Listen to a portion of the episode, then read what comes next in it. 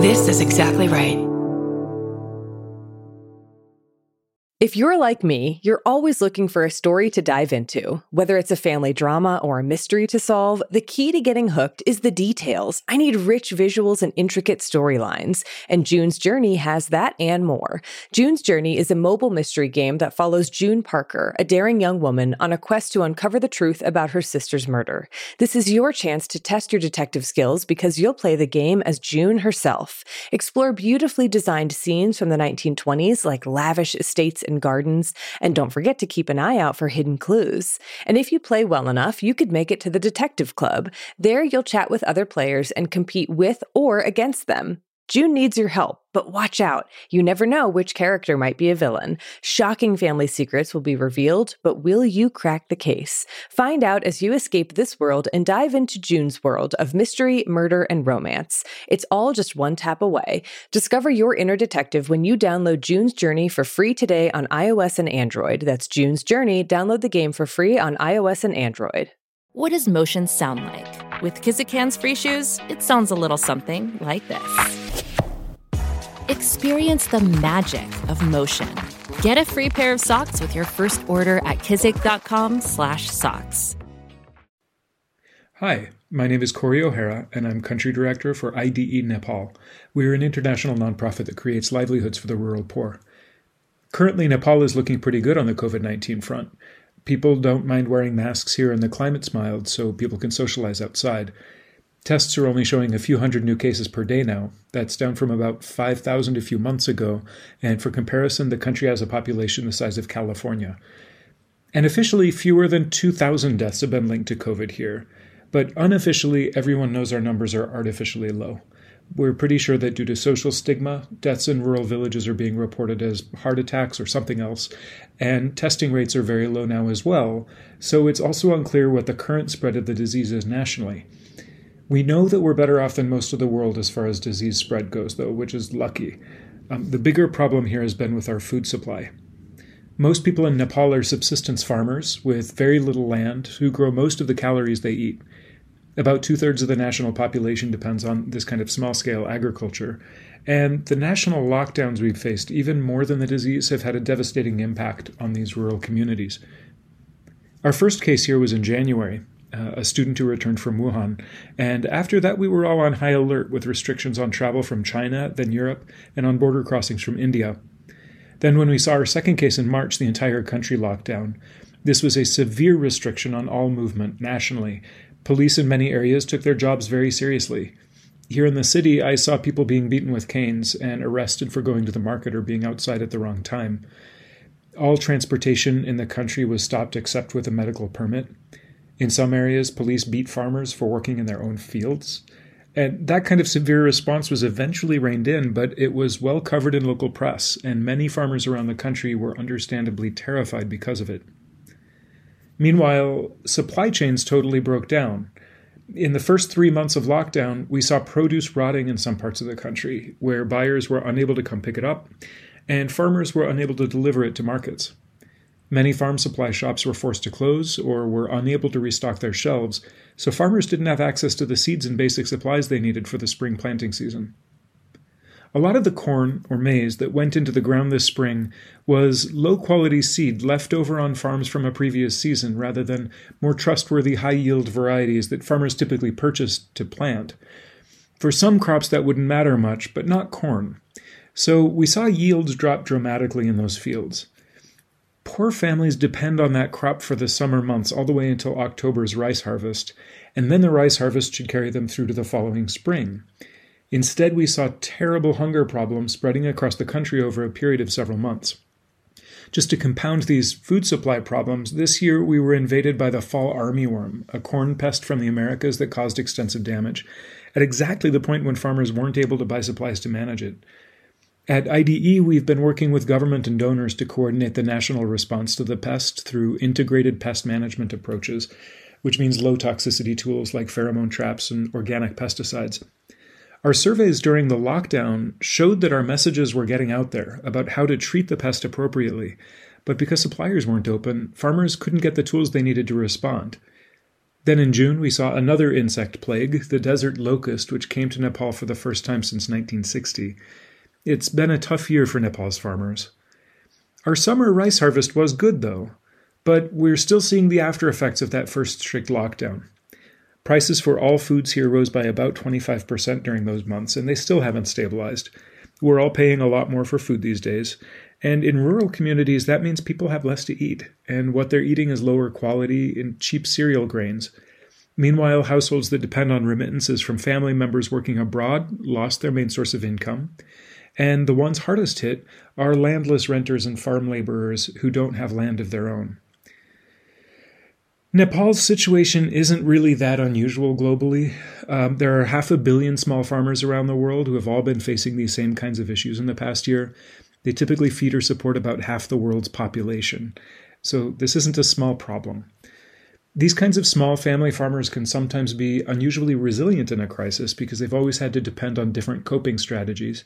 But in an extended crisis like this, and in some areas like Nepal, a crisis after crisis after crisis, we've seen that supply chain breakdowns in the agriculture sector mean disruptions to the food supply months down the line. We've already seen what happens in the U S when there are interruptions in the toilet paper supply. Now, just imagine what that situation is like for small farmers globally who haven't been able to harvest enough food to feed their families or to bring to market, due both to COVID nineteen and to the world's response to it. I am a hospital social worker in Oregon, which has been relatively less hard hit than other areas of the country and world. It's still been an incredibly difficult and confusing year, even more so for our hardworking bedside staff like the nurses, respiratory therapists, C N As. As a social worker, I can see every aspect of my patients' lives has been changed by the pandemic. Most commonly, people feel alone, disconnected, and unstable. Any pre-existing problems like depression, housing instability, domestic violence, addiction. COVID makes these problems devastating and sometimes deadly. The hardest situations for me to watch involve family, maybe because I haven't been able to see my family and friends for so long. One of my patients in the I C U and his wife, who are forty-something, able-bodied working professionals, and their child all had COVID. While Dad was in the I C U, Mom died of respiratory failure at home in front of her kid, who then had to spend two lonely weeks quarantining at a family member's house without seeing anyone. Another older gentleman was admitted with COVID only a day or two after two of his adult children had died of COVID. He spoke only a Mayan dialect, which we did not have access to in our language bank. His family said goodbye over a video call. These stories, sadly, are common. COVID has disrupted our grieving process in horrifying ways. People die alone with strangers in full protective gear who don't speak their language. We are isolated, unable to hold each other or gather together. It's been a really hard year, and in some ways, a lost year. I am so angry and sad about how our country has handled COVID. I have moments of hope, like when I got my vaccine doses, but I also fear things are going to get a lot worse before they get better. Hi, Erin and Erin. My name is Amanda, and I'm a microbiologist with a passion for epidemiology and infectious disease. My sister Megan and I wanted to reach out and tell our dad's story because we feel it's a COVID story that needs to be told. Our father had immigrated from Mexico when he was a little boy and had made his life in the U S. As he got older, he was spending more and more of his time traveling back to Mexico. On many occasions, he would fly back to the U S when he was unwell from not taking care of himself or treating his various ailments or illnesses, and my family would work diligently to get him healthy again, only to see him fly back to Mexico. Most recently, he had left an assisted care facility a few months into the pandemic to fly back to Mexico to be with his girlfriend, in spite of being asked not to because of the pandemic, because it was dangerous for somebody his age with his illnesses to be traveling. We not heard from him for many months, and then the day after Thanksgiving, things changed. His girlfriend had reached out to us to see if we'd heard from him. She said that he was trying to make his way to the airport when he had gotten confused and started driving in circles. He was pulled over by the police and escorted back to the hotel after explaining to the officers he didn't feel well and couldn't breathe. The police dropped him off and said that they would call an ambulance. He had called his girlfriend and said he was confused, couldn't breathe, and felt like he was drowning. That was the last time anyone had spoken to him. The hotel staff found him deceased in his bed the next day. While the outcome may have been the same, we're disappointed that the police didn't do more to get our dad help. Instead of driving him back to the hotel, why didn't they drive him to a hospital to make sure that he was treated for whatever illness he was experiencing? We can't help but wonder if the police would have done more if he wasn't an older Hispanic man in the Southwest United States. Thank you for taking the time to hear our story. We hope that it sheds some light on the discrimination that people of color experience daily, both as part of this pandemic and the healthcare system in general. Thank you. And remember to wash your hands and wear your masks, you filthy animals.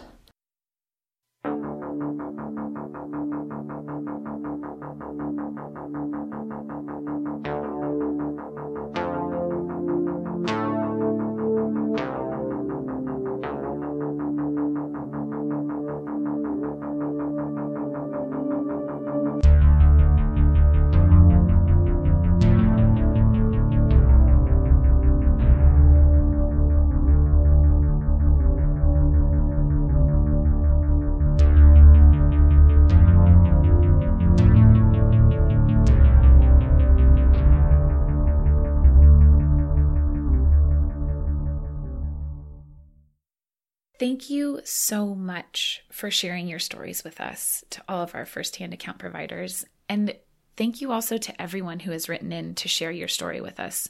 We really appreciate it, and we are very grateful that you're willing to share your stories with us. Yeah, we really are. Hi, I'm Erin Welsh. And I'm Erin Alman Updike. And this is This Podcast Will Kill You. Welcome to the sixteenth. Installment. sixteen episodes in our Anatomy of a Pandemic series covering covid nineteen. That's a lot of episodes. We say this every episode. We but... do. Well, we are very excited for this particular episode because we get to revisit a topic that we covered earlier in the pandemic, but from a very different perspective. Yeah. So this week we are talking about disparities and what kind of disparities that we are seeing in covid nineteen, particularly in the U S. And uh, we are super excited. But before we get ahead of ourselves, let's start with the quarantini. We should start with the quarantini. This week, we're drinking Quarantini sixteen. sixteen entire quarantinis. That's a lot of quarantinis. It is. It's a lot of recipes. It really is. Erin, you're a boss for coming up with them all. So what is in the Quarantini sixteen? The Quarantini sixteen is, well, it's uh, rye whiskey, orange juice, lemon juice, and a bit of grenadine. Yum. And we will post the full recipe for this Quarantini sixteen, as well as our non-alcoholic placebo-rita, on our website, this podcast will kill you dot com, as well as on all of our social media channels. Yes. Other business items really quick, Erin? The usual stuff. If you head to our website, you will find a link to our bookshop dot org affiliate account. You will find a link to our Goodreads list. You will find a link to merch, to transcripts, to alcohol-free episodes, and a link where you can submit your firsthand account for covid nineteen for this Anatomy of a Pandemic series. Yeah. Basically, we're just saying you should check out our website. There's a lot of a lot of stuff there. A lot of stuff there. Yeah. All right. So this episode, like Erin said, we're very excited to be revisiting disparities. In our earlier episode on disparities, we had a really amazing conversation with Doctor Jonathan Whittall from Doctors Without Borders about how vulnerable populations are disproportionately impacted by public health crises. And we discussed how these issues play out on a much more global scale. But in this episode, we're zooming in a bit to talk about racial disparities in healthcare in the U S, and in particular, how the covid nineteen pandemic has profoundly amplified these disparities. Where did these disparities come from? What do they look like, especially in the context of covid nineteen? How do we measure them? And importantly, what are we doing to reduce or eliminate these disparities to achieve actual health equity in this country? Yeah, that's a big one. To help us answer these questions and so many more, we are thrilled, like so fangirl excited. Oh my gosh, yeah. Yeah, we got to chat with Harriet Washington, amazing writer, medical ethicist, whose books Medical Apartheid, Deadly Monopolies, Infectious Madness, A Terrible Thing to Waste, and most recently, Carte Blanche, The Erosion of Medical Consent, have received wide critical acclaim.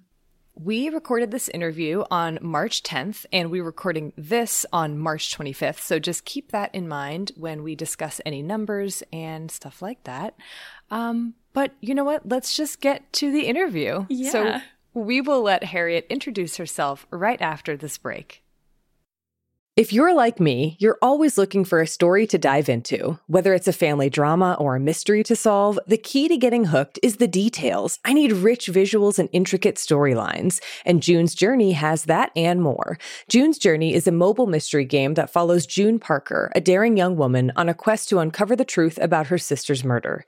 This is your chance to test your detective skills because you'll play the game as June herself. Explore beautifully designed scenes from the nineteen twenties, like lavish estates and gardens, and don't forget to keep an eye out for hidden clues. And if you play well enough, you could make it to the Detective Club. There, you'll chat with other players and compete with or against them. June needs your help, but watch out. You never know which character might be a villain. Shocking family secrets will be revealed, but will you crack the case? Find out as you escape this world and dive into June's world of mystery, murder, and romance. It's all just one tap away. Discover your inner detective when you download June's Journey for free today on iOS and Android. That's June's Journey. Download the game for free on iOS and Android.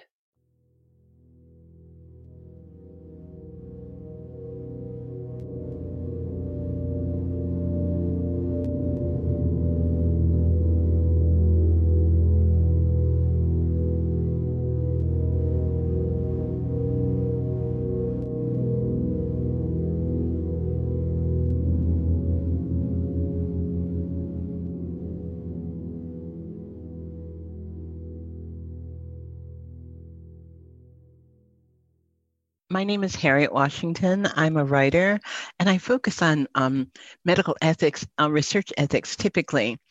I've been doing a lot of work lately around informed consent and uh, some of the hidden problems with it, such as it disappearing from the landscape without anyone really realizing it.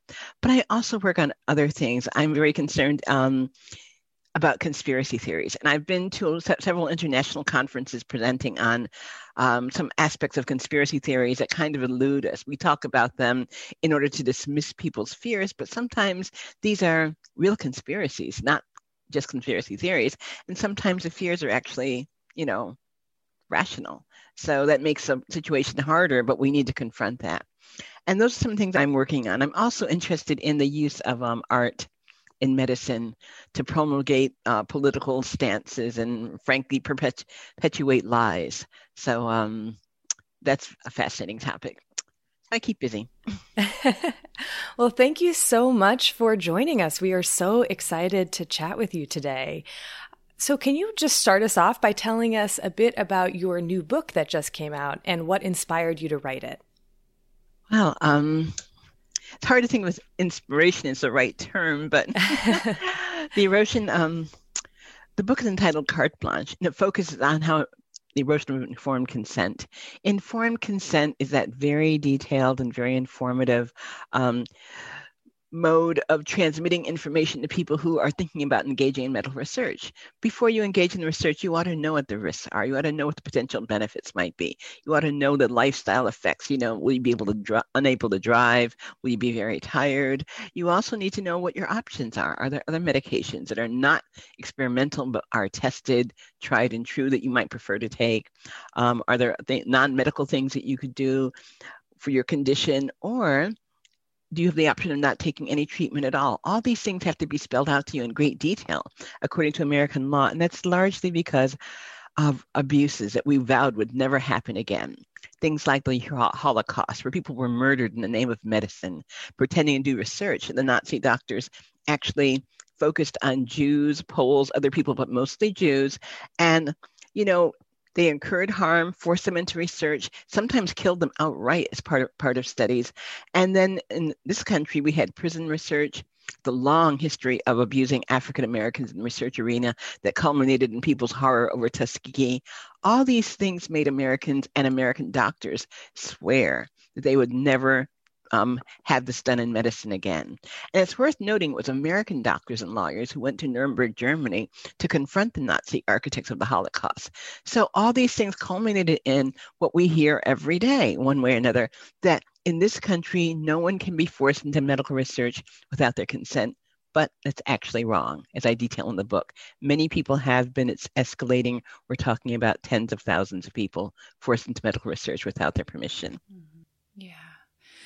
This kind of issue of eroding consent that you touch on in the book and how it disproportionately affects people of color, it's really just one dimension of health disparities, both here in the U S and abroad.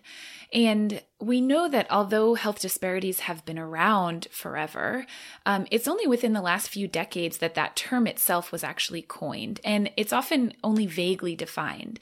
Would you mind describing for us kind of what we mean when we talk about health disparities? Well, if you ask ten people, you get ten different definitions.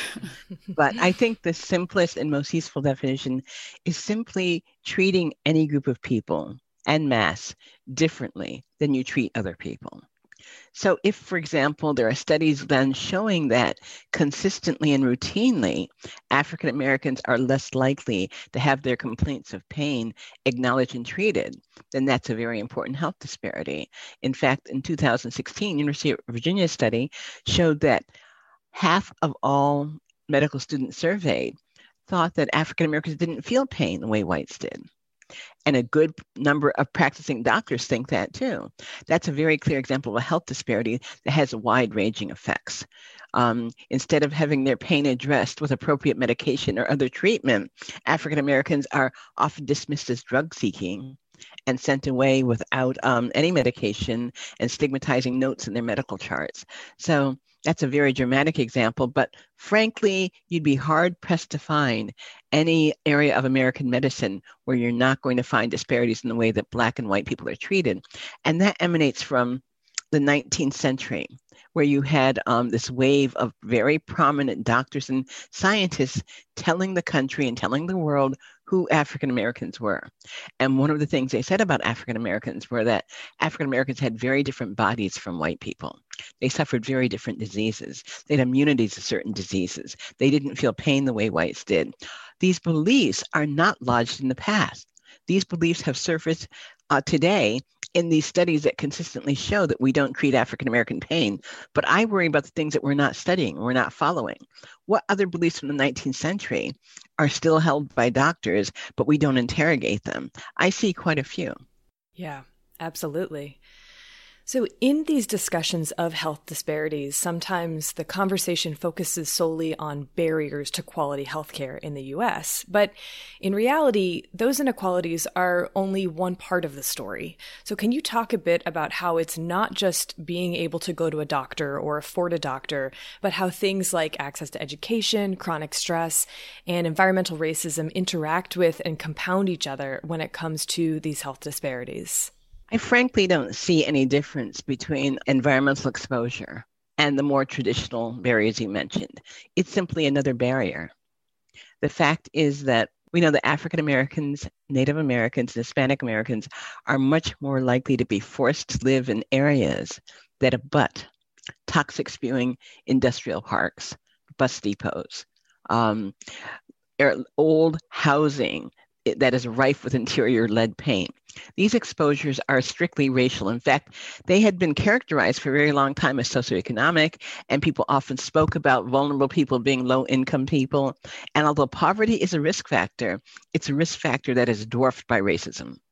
Uh, studies have shown consistently that your race is what dictates whether you're exposed to environmental uh, toxins or not. In fact, um, one study showed that African Americans with an average income of like sixty thousand dollars a year are m- more exposed to environmental toxicity than very poor whites who only have an income of, say, ten thousand dollars a year. Very poor. So it's not poverty, it's race. And these barriers are of many varieties. but they're racial barriers. And that's what's really important to me. They can be cat- categorized in many ways, but if you're focusing on the victims and focusing on improving their health, then the most important char- characterization to me is how prevalent they are and what effect they have on people's health. Environmental racism has an extremely profound effect on people's health, and yet it's very, it's not often enough included in um, initiatives to resolve health issues and address health disparities. I wrote an article for Nature last year showing that environmental racism is a key indicator of susceptibility to coronavirus nineteen. In fact, the risk factors caused by environmental racism are the same risk factors that make one susceptible to coronavirus nineteen. So um, these are all, all barriers to better health for people of color. But of course, we have to realize that we will indict some of the barriers as if they um, arose of their own. These barriers arose for a reason. And that means that in some sense, these barriers were all created by people. It's racist policies that sometimes date from the nineteen fifties and sixties that dictate how African Americans are trapped in areas where there's a lot of environmental toxicity. So we have to remember that these are human decisions, human actions, and existing policies and laws that need to be changed.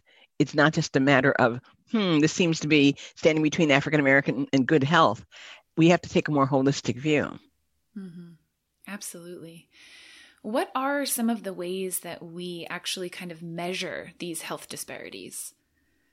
They're measured in so many ways. Um, sometimes people look at the years of life lost, the years of health loss, and um, depending on what question you're trying to answer, there are a variety of ways you can do it, and some measurements are better for certain estimations. Um, but what's really important is the fact that no matter what measure you use, if it is an accurate measure, you're going to find a dramatic difference in the health status of people of color and otherwise comparable white people. And that's because of our healthcare system.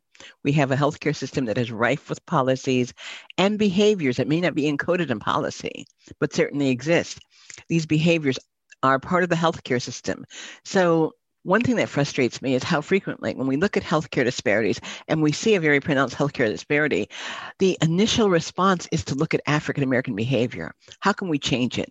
How can we educate African-Americans? How can we get them to come to the doctor more often? How can we remove this fear of medical research? That's the wrong focus. In fact, to focus on African-Americans is to imply that there's something pathological about African-American behavior when it's not African-American behavior. It's the untrustworthiness of the U S healthcare system. If you don't look at both things, not only are you not going to be successful in changing it, you are unfairly stigmatizing people of color. Some of these measures are not very good measures. I mean, one of the things that is illogical is how often people will invoke education. They'll say, well, well-educated people seem to have better health according to this measure. And um, better education will improve African-American health status. Better education is always a good thing for a variety of reasons, but this is an error. What you have to understand that for African-Americans, race actually countermands many of the advantages of education. For example, African-American men who are college graduates earn less money on average than white high school graduates. Doctor David Williams at the Harvard School of Public Health, a brilliant public health scientist, was relating to me how when he went to the reunion of his class at Yale, most of the African-American men in the class had already died. The fact is, having a Yale degree did not save them from the effects of healthcare disparities. So education is not a good measure, and we have to stop using measures that have not been proven because too often, in my view, they are direct mythologies. That's a mythology. It also has a, it's a subtle form of blaming the victim. You know, if you had done better in school, if you were a smarter and more diligent student, then you wouldn't be suffering so. That's not true, and that's not fair. Right, yeah. So these these health disparities are also often measured as outcomes, like the differences in mortality rate or uh, years of life lost, uh, incidence of particular diseases. But these outcomes represent the end result of a lifetime or multiple generations worth of inequalities. And the narrative too rarely focuses on addressing the root causes of these inequalities. So can you talk about why it's important to understand the context of these disparate outcomes? That is such a brilliant question. Because if you think about it, frankly, what good is it to um, examine this at the end of life? You know, what we'd like to do is intervene so that that lifespan can look more like the normal American lifespan. And intervening is something that we have been slow to do, quite frankly. One of the ways in which I think my vision has been informed by the research I did, looking at the history of medicine, is that I have a different idea of why we have some of these um, disparate treatment that leads to early death and greater disability. People use the term bias. I'm not saying that's not accurate. It's often appropriate. But what I see is not so much bias as mythology. The nineteenth century scientists that I mentioned earlier on, they had this belief of, this nucleus of beliefs about African Americans, and they basically veiled their beliefs, you know, their mythology about who Blacks were. They veiled it thinly in scientific data to make it look scientific. Science was beginning to trump other ways of knowledge in the nineteenth century, and that made it more palatable. It made it more impressive. Didn't make it scientific, though. So these beliefs about who African Americans are, why they die, and why they survive are largely mythological, you know, sort of perpetuated from the nineteenth century without enough scrutiny. We need to, in this era of evidence-based me- medicine, we need to go back to the drawing board and start applying scientific analysis to some of our beliefs and policies. Um, we have policies that, for example, assume that education is going to elevate health status and life expectancy? Maybe. I don't think so. We need to look at this. We need to have research that looks more objectively about certain measures. Um, if African Americans are dying early, very often the focus is on biological dimorphism, differences, or purported differences between Black and white bodies. You'll see a lot of intense and expensive research going on and find what looked to me as rather modest differences, if they're differences at all. Very modest differences. A lot of investment is made in finding them. And the argument that because there seems to be preponderance of some kind of subtle genetic difference, all this effort and resources poured into that, but sometimes there are screamingly important differences that are not being investigated, for like environmental exposure. If we spent the same amount of money on finding ways of separating people of color from a constant environmental assault, I think that would be money better spent. So we need to do the research to find out what's going on. One of the things that I found really frustrating and almost comical, if it weren't so sad, is the um, focus on the Tuskegee experiment as a rationale for the supposed reluctance of African Americans to join clinical trials for COVID vaccine and now to accept the vaccine. You know, I get so frustrated when I hear this because having studied this history in great depth and understanding that the history of medicine has elided the experience of African Americans, I realized that researchers invoke Tuskegee because that's all they know. They don't know about the history. They don't know about the many extensive, rich, and frankly and flagrantly the violations that have taken place that African Americans know about. It happened to their family. It might have happened to them. And so they will invoke Tuskegee, but where's the research to show it? I've looked at it. The research is very poor. Um, it begins with the assumption that Tuskegee is at fault, which is not the way science operates. It should, they should be asking open-ended questions. That's research that ha- needs to be done. In fact, it has been done. Thomas LaVeist at Johns Hopkins did a series of studies and found that it's not Tuskegee. In fact, he found in one of his studies that people who had never heard of Tuskegee, or African Americans who had never heard of that study, were more fearful of medical research than people who had.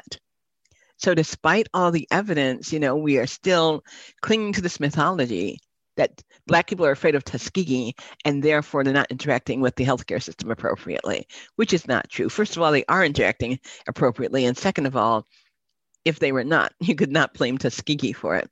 But again, like this is like um, some very stubborn ignorance that needs to be resolved.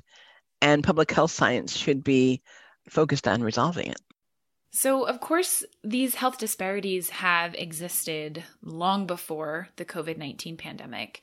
But in this last year, I think they've really become both magnified and deepened in many ways. So can you talk a bit about the disproportionate impact that COVID nineteen has had on communities that were already facing significant barriers to healthcare?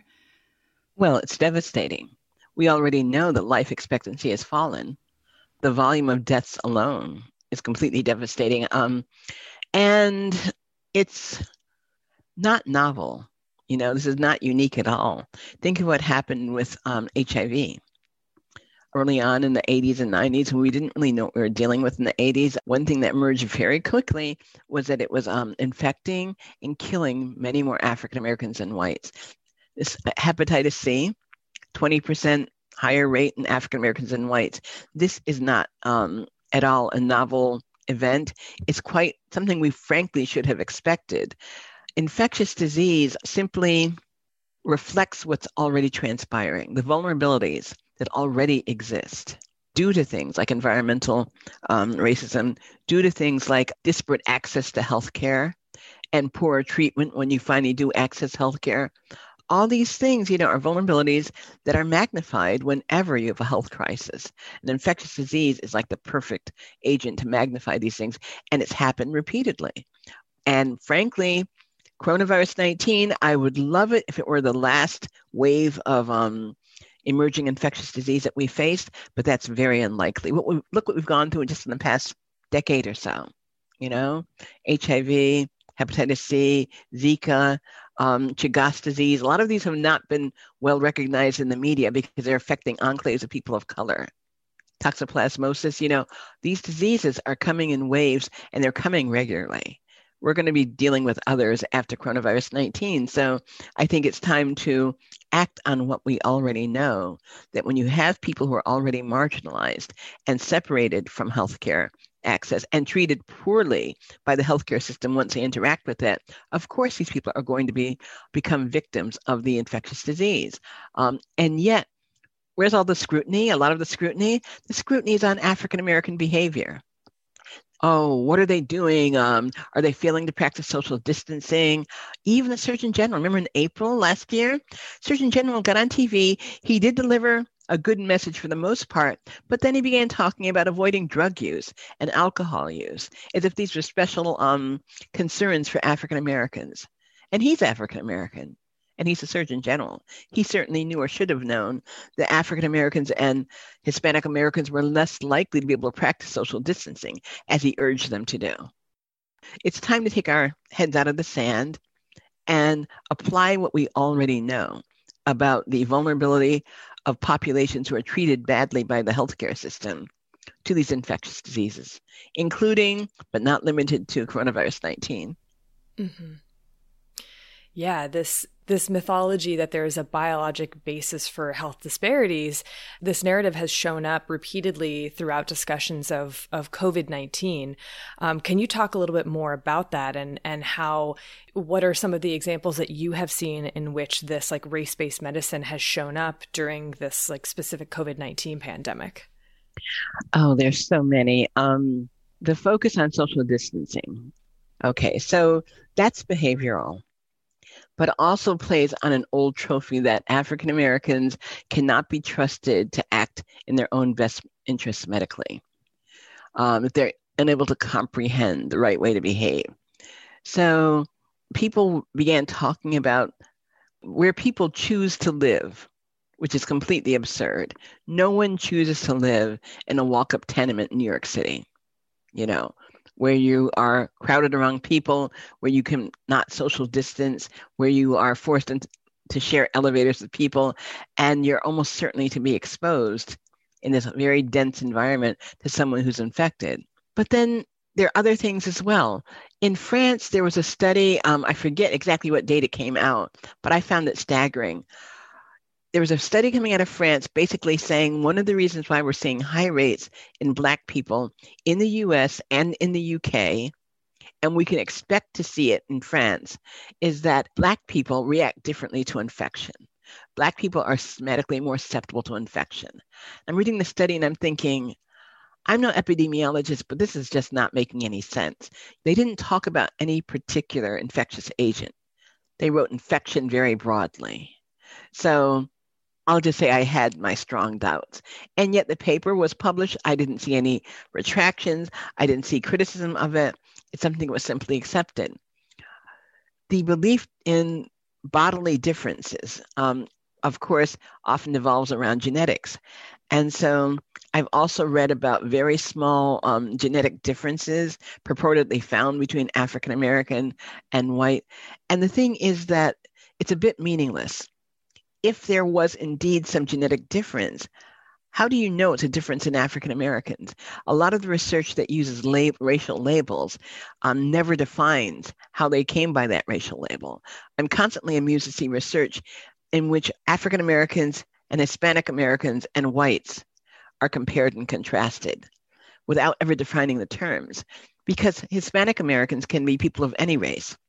So some of the Hispanics they were referring to are undoubtedly people who identify as white or as Black or as both Hispanic and Black. And so it really, it makes no sense. I think that a lot of the um, the data is not only less than rigorous, that even if there is a small difference, you know, there's no proof that that difference actually has a significant effect on coronavirus infection or effects. Race simply maps very poorly onto genetics, and yet people are clinging to the straw in order to support their belief in biological dimorphism. Meanwhile, again, things that we know are impacting one's risk of developing and sickening and dying from coronavirus go unaddressed. Not only environmental exposure, although that's very important, but also things like your access to a doctor. More African Americans don't than whites lack a primary care physician. Without a primary care physician, you not only have greatly reduced immediate access to necessary health information, you have no advocate within the healthcare system. And if you're African American, you need an advocate, because when you get to the healthcare system, you're likely to be treated differently. You know, your symptoms are going are likely to be dismissed. Your pain is dismissed. You're sent home very often without appropriate treatment or any treatment. And then when you sicken, worsen, and die and go to the hospital, if you're fortunate enough to have access to the hospital, then you're not going to get the same type of treatment as whites. So all these things we know exist, and we should be focused on quantifying and eliminating these things. Instead, we're hunting for some um, mythical genetic difference that is going to explain to us why people of color are more vulnerable, when frankly, we already know why they're more vulnerable, and it has nothing to do with genes. Mm-hmm. Absolutely. I feel like that sums it up. um, so how can we actually work to increase health equity in this country? What what are some things that we could do at an individual level to help? And what are, in your mind, some policies at the state or national level that could help narrow this gap? How much time do you have? I do have some ideas. In the context of coronavirus, discussions about policy are focused on Basically, uh, the, I call it the get-rich-quick syndrome. They're focused on things that can be affected very quickly in hopes that you'll have a rapid change. That's highly unlikely. And even if it were going to work, I'm not sure that's the direction we'd want to go. Remember, I said that, and I'm sure you are very well aware, this will not be our last emerging infectious disease. There's going to be another one. Every time we have a new health challenge, we will have to go back to the drawing board and undertake the get, you know, the really quick policies, the things that, you know, are aimed at changing people's behavior very quickly, are likely to be temporary as well. I think it makes more sense for us to face the facts and look at long-term changes that will yield long-term solutions. And that means something more intense, something a little bit more comprehensive that's going to take longer time. So if we do that, if we look for meaningful, persistent changes, we have to look at where the problems are. First of all, we've done a lot of um, studies showing that they exist. but fewer studies looking at why they exist and how to address them. For example, lots of studies on pain. We know African-American pain is going is treated very badly. It's not acknowledged. It's not treated appropriately. People are, are stigmatized as drug-seeking when they're in pain. We know this. So we need to focus now on how to fix it, what's causing this. And, you know, frankly, sometimes it's good to know what causes a problem, but sometimes I think it's wasted time and effort that we really can't afford, rather than, than worry about what exactly is causing the problem, because that can be grounds for a lot of, um, let's just say, unhelpful nasal gazing. People talk about implicit bias in part because it's more comfortable than talking about explicit bias. What's important is that there is bias and it needs to be ended. So we often talk about education and training, but look at pain. I'm not sure education and training is the route. I'm sure it's not enough. Because if you look at pain, the studies showing that half of medical students, a good proportion of practicing doctors, think African Americans don't feel pain and treat them accordingly. So we've established that. If you talk about education and training, where are you going to do it? How are you going to direct it? You don't find this information in textbooks. That's not why medical students think this. They think that because this is what they're learning on the clinical floors. They begin on the clinical floors in the latter part of their education, and they see consistently African-American people who are complaining of pain being turned away as drug seeking. That's part of a tacit part of their training. They internalize that, they replicate it, and then they will teach that to their own students and residents. So we need to break that cycle. Instead of education and training, I think we need to treat this like we treat other behavioral problems. It's really a quality of um, services problem. A medical student would not be allowed to graduate without acquiring certain knowledge and certain skills. A resident would not be allowed to finish his residency if he weren't able to do certain things required of it. These students and these practicing doctors should not be allowed to advance in their profession until they've demonstrated that they are treating all patients equally. And we need to devise structures for assessing that, the way we assess whether they can run a central line or do any other tasks required for their profession. We need to assess that.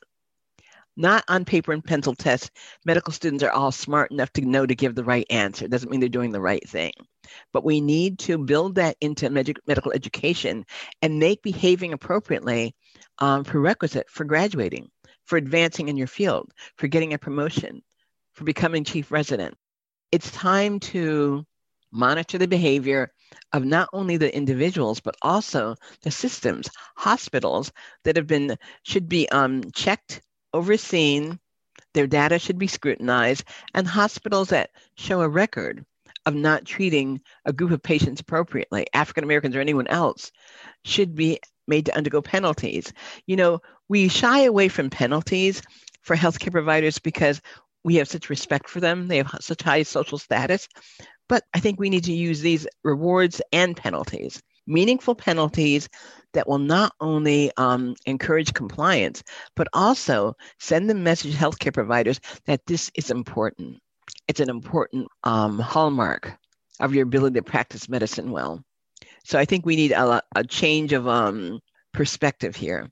I also think we need to have laws that are that change. The policies and laws reinforce healthcare disparities. One of them in the research arena is a structure of I R Bs. I R Bs by law only have to have one person who is unrelated to the institution on the I R B board. So what can that person do? Um, you're sitting there and you're facing what? five, ten, fifteen scientists, all of whom want to do a particular study.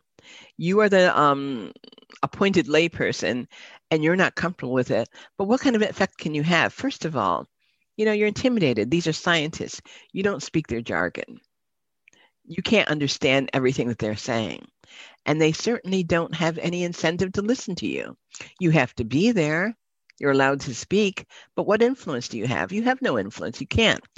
And so I wrote in Medical Apartheid, that was back in two thousand seven, that I R B should be constituted of um, half laypersons and half scientists.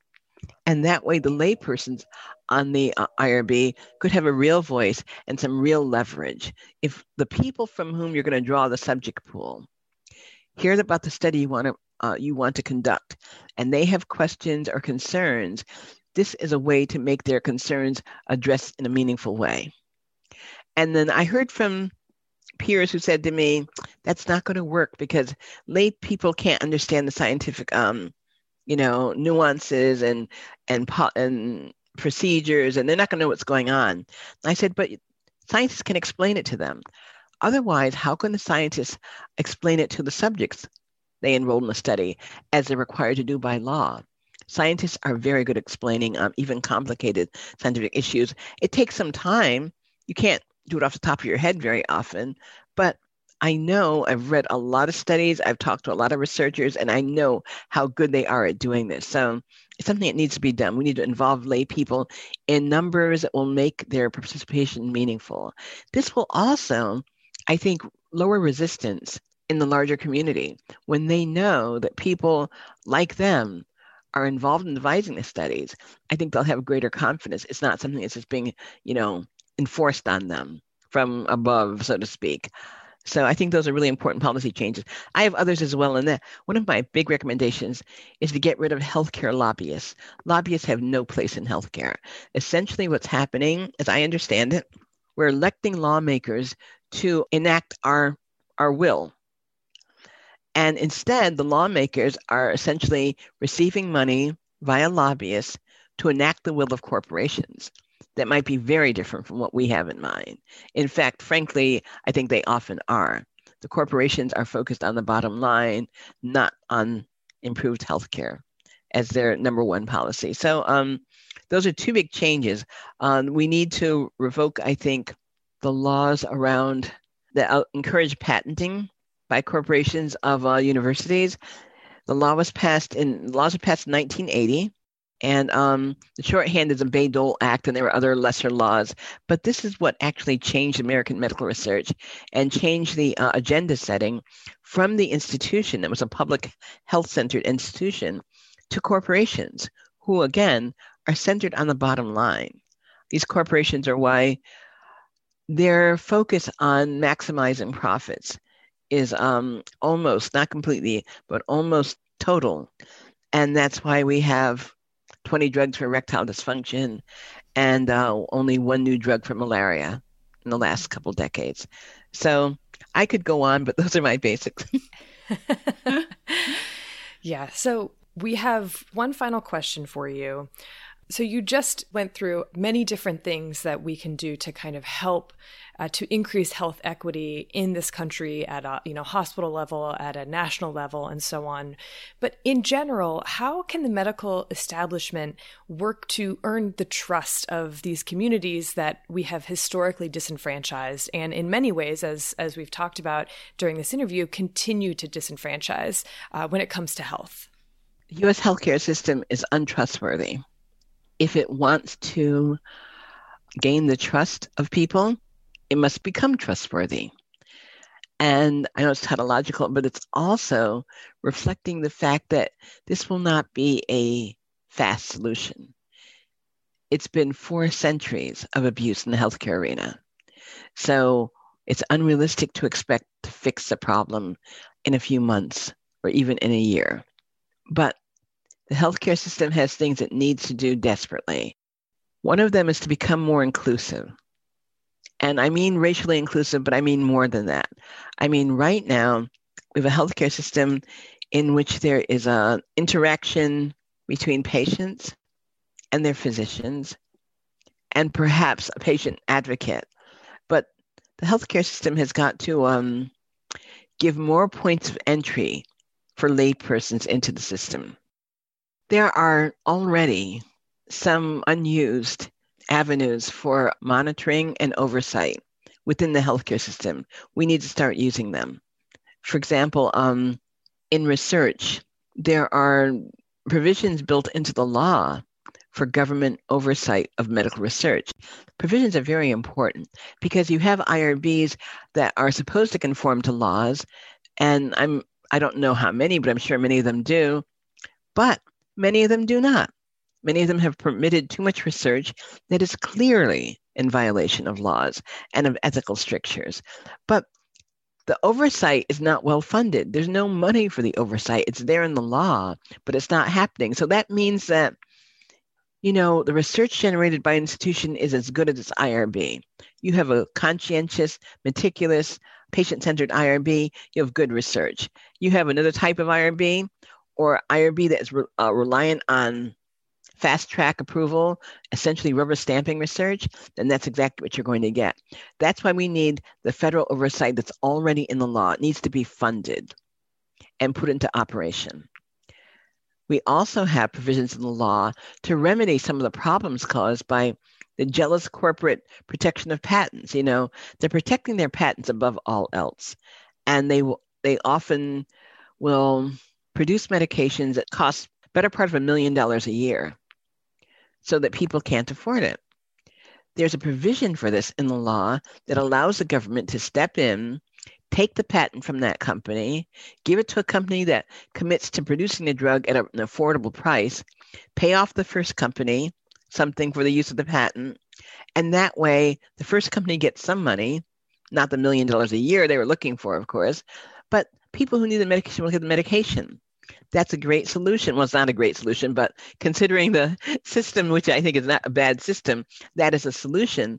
But our government refuses to undertake it. They won't use it to give our people affordable drugs. They use it to allow DirecTV, but they don't use it to allow us to have good drugs. So, um, you know, we have to look at things that are already in the law that could afford us some relief and could afford African Americans and other people easier, affordable access into the healthcare system that we're just not using. We're we're ignoring that. I don't know why we're ignoring it, but I will say it's yet another reason why we need to get lobbyists out of healthcare.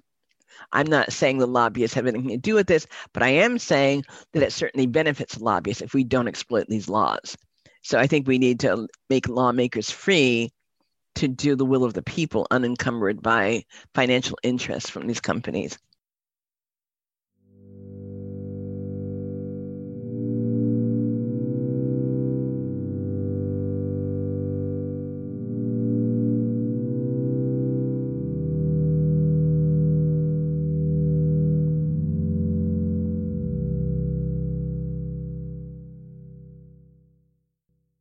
Thank you so, so much, Harriet. It was such a joy to chat with you. It was unbelievable. What a great conversation. Oh my gosh, yeah. We covered so much information. Yeah, we really did. So, as per usual, shall we go over some five learning points? Let us do that. All right.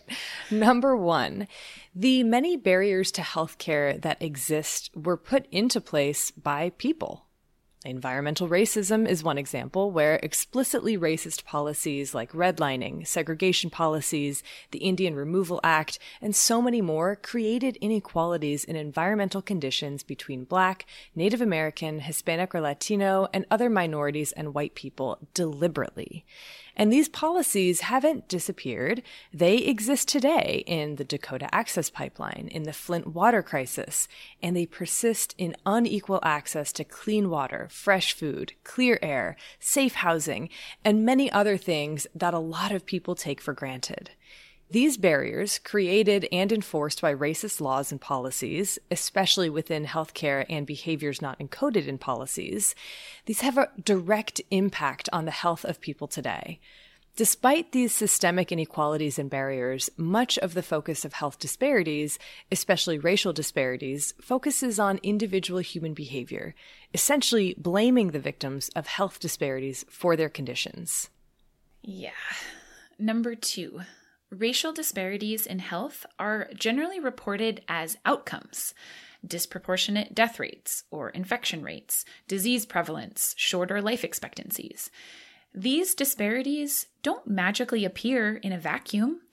They are the result of a lifetime or generations worth of unequal access to healthcare, of racist medical or environmental policies, of excess stress.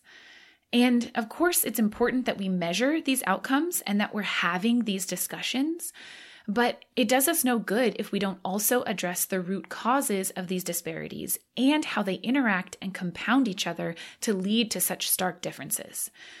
So step one is finding out, okay, what are these disparities? But step two, which really should be taken alongside step one, is how do we increase health equity by addressing the roots of these disparities? These are not something that we can fix by making one simple change. We need to put some of our resources to understanding what it is about the healthcare system, the legal system, the educational system, housing policies, our entire society in general that perpetuates these outcomes that we can measure. Racial disparities are often multi-generational and are always multifaceted, and making any improvements requires us to take a step back to see the bigger picture and put policies in place that address the roots of these inequalities rather than at the branches. Number three, speaking of root causes, a lot of attention in medical research has been paid to trying to prove biological differences between races, leading to race-based medicine. However, these supposed biological differences are rooted in pure racist mythology, perpetuated in the nineteenth century when self-styled scientists thinly veiled their racist views in scientific language. Despite the fact that in the decades since, there have been ample studies illustrating that these biological differences in race truly are mythology and have no basis in fact, these racist notions permeate the way medicine is taught and practiced today. Many physicians make decisions based on this mythology, the myth of differences in pain tolerance, lung capacity, predisposition to certain diseases, and there is a tremendous amount of research conducted to find a biological basis for racial disparities in health outcomes. Instead, we need to use those resources to go back to the drawing board and actually apply evidence-based medicine to addressing health disparities, rather than relying on this mythology created and perpetuated by eugenicists and racists.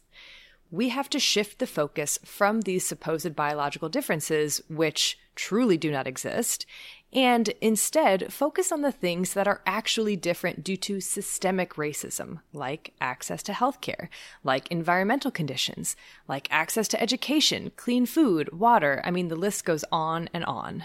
Yeah, it really does. Number four, while the disparities that we are seeing with COVID are not unique, and infectious diseases often reflect the vulnerabilities that exist in societies, the disparities that we are seeing today due to COVID are bleak. Mm-hmm. In the U S, studies throughout this pandemic have consistently found that Black people are at least twice as likely, and some studies have found up to six to eight times as likely to test positive for COVID than white people. They are hospitalized at at least three times greater rates and account for significantly higher proportions of deaths due to COVID. And the same is true for other minority groups. Native Americans are almost four times as likely to be hospitalized due to COVID. Hispanic or Latino people, three times as likely. And the thing is, these are national estimates that I'm citing from the C D C. Some individual studies in various states have found much higher disparities among racial and ethnic groups. And the thing is, it hasn't been limited to COVID disease, hospitalization, or death. Job losses have also been higher among Black and Hispanic Latino people. COVID has caused increases in food insecurity, housing instability, access to other medical care, including routine vaccinations for kids. And we have done a terrible job in ensuring equitable access to vaccinations so far, and not just in the U S.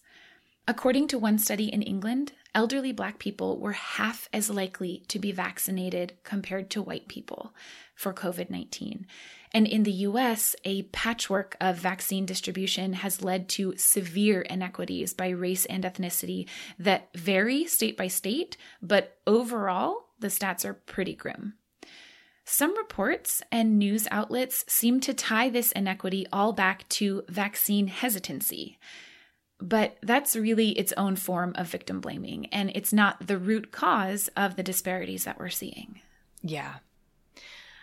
So, number five, how do we fix it? It is not going to be easy, and it's not going to be quick.